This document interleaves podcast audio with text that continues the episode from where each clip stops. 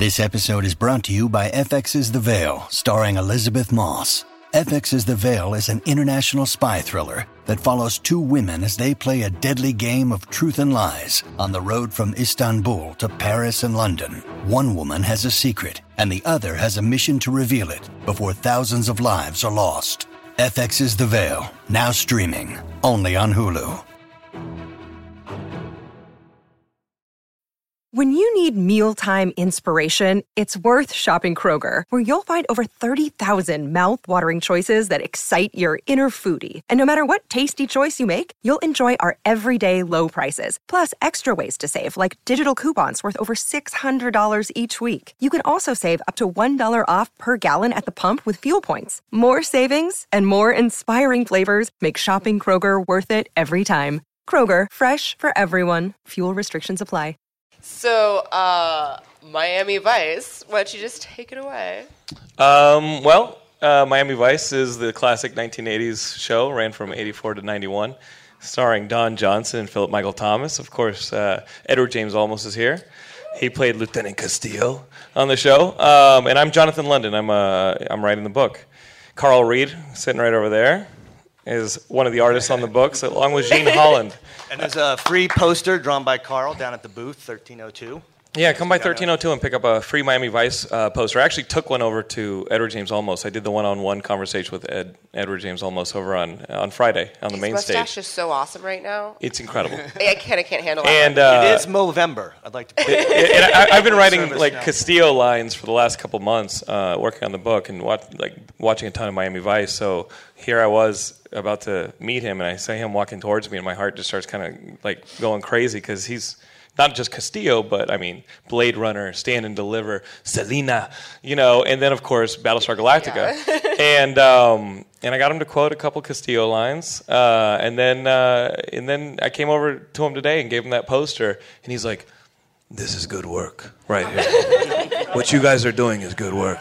Did you draw this? And I was like, no, uh, Carl Reed drew that, but I'm writing. it." He's like, I can't wait to read it then. And I was like, whoa, all right. He approves of your artwork. He has yet to approve of my writing, which is where we're at on the Edward James Olmos scale. So, is this going on in, in the 80s in Miami as the story and the characters as we remember them all? Yes, it takes place between seasons one and two. Actually, it's it completely in continuity. Um, uh, David Stewart, who couldn't be here because he just had his kid, and uh, congrats to him. And uh, Ike, they asked me if I wanted to write it uh, in the movie continuity, the recent Michael Mann one, or if they wanted to do the '80s TV show continuity. That's a question? Uh, yeah. Well, well, I had forgotten briefly that there was an, um, the Jamie Foxx and Colin Farrell movie, and I said, "Wait, what are you doing?" Oh, right. um, no, I mean, it wasn't. Yeah, you're right. It wasn't even a question. I think if you remove uh, Miami Vice from the '80s, you remove a major character. It's like removing, you know, Crockett and Tubbs uh, because the era is such a, a big part of the tone and so much a part of it uh, of what we remember. And um, Johnson revolutionized men's fashion. I think now we, we all binge view our, our television. So going back and watching Miami Vice, you can see where there's you know gaps based on production or gaps based on you know bottle episodes trying to get new viewers into the show. And I said, okay, well there's gaps here where we can explain what the relationship was between Tubbs and his older brother Raphael. There's stuff like as binge viewers now, as we watch television, we love seeing the kind of the seamlessness of the stories because we're either watching them all on Netflix or DVD, etc uh, Miami Vice and the shows that they're doing here at Lion Forge never really had that chance. So I saw it as an opportunity to explain why the speedboat changes between season one and two, or why Tubbs. Why wa- does it? Yeah. Well, you got to read the book to find out. It, But you yeah, it's kind of fun. We're really getting to play with the stuff that you didn't see, but just really came about because they, whoever the continuity guy was between one episode and the next, was a different guy, and so Right. stuff and why they switched, you know, from the uh, sawed-off shotgun to the pump shotgun, and Yeah. uh, and, and, and the, the person who's taking the most brunt of uh, my attention to uh, detail slash boredom is uh, is is Carl over there because I'll send him emails and be like, hey man, uh, that's not the right gun. and he's not driving the right car. And uh, you know, but you can also play on that. You know, there's uh, Tubbs only. Tubbs is kind of my guy because you know Crockett had an entire series to play. You know, uh, lead, and I think Tubbs got a little bit of second fiddle. So um, I'm I'm really exploring who Tubbs was because he's equal to uh, Crockett, at least in my eyes. And um, And I get to play with things like the fact that Crockett is so obsessive about the, the Ferrari Spyder that he drives. And Tubbs only drove it once or twice in the in the series, and I think it was production accidents.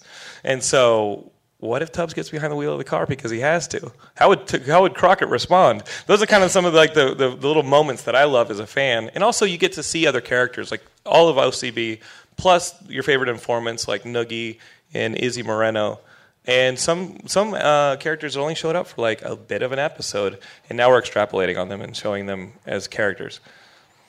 It should be fun. Um, you mentioned characters. Um, will Miles Davis' character be? Well, Miles Davis character, it depends on continuity. So far, you just have to read the book. Uh, there are a couple different. I mean, and and, I, and I'm like, you know, I'm sending Carl and, the, and and Gene, you know, saying, hey, this is the episode where this character takes place. I mean, if I want to spoil a little bit, I mean. I didn't understand the backstory between Pam Grier and Tubbs when she shows up midway through season one and has this whole ro- ro- romance that had gone sour before Miami Vice started. And I said, it'd be cool to figure out why they fell out. You know, and I know, plus it's Pam Grier. and Pam Grier in the '80s was what? awesome, Yeah. right? So, Around in the 80s. She was. so I mean, you had to, you had to, you had to have that that backstory, yeah. Okay, I'm in. Yeah, the, the- I mean, you know, that's the kind of level of detail that we're adding You've got a couple of Miami big Vice. fans, you know, Mm-hmm. between the artists and the writer and the editor. It's it's we're we're having fun. We'll have discussions where we'll get off topic for three hours. But you don't have to be a fan of the original Vice to pick up the book, and that's Yeah. something that I definitely want to say is the reason I went for Miami Vice was I'm a major GTA fan, and I think there's no Grand Theft Auto, which is happening in another room right now, but there's no Grand Theft Auto without Miami Vice. Because you see, especially in Vice City, I mean, they use Philip Michael Thomas in that, uh, you know, uh, uh, game, and it kind of informed their entire tone. And I'm a huge fan of this, the, of the series, so I think there's an ability to inject, while keeping in continuity, inject a little bit of that style for a modern audience. And of course, you know, digital allows us to do that in a really great way. So you do not have to be continuity heavy or even have experienced Miami Vice to pick up the first issue and already be off. Oh, It's more great! the Easter eggs for fans. The Easter we're eggs, fans, yeah. you guys are going to go nuts. right here, the woman back. So if Rampage doesn't get the sex, do you get the sex in your book? Yeah, um, yeah. It tell- I- I'm sorry, Rampage.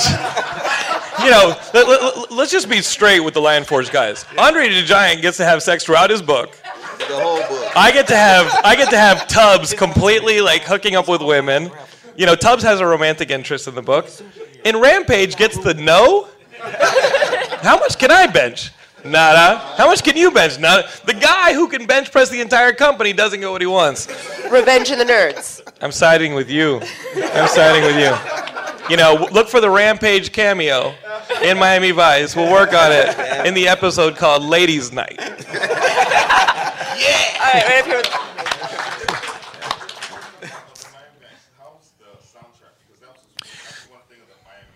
I the cool thing about digital, and I don't want to take up the time for Airwolf and Knight Rider because I love those books, but the thing with digital is the show uh, Miami Vice was pitched as my, as MTV Cops, and the rhythm of the show is a music video, and the soundtrack, you're right, is incredible.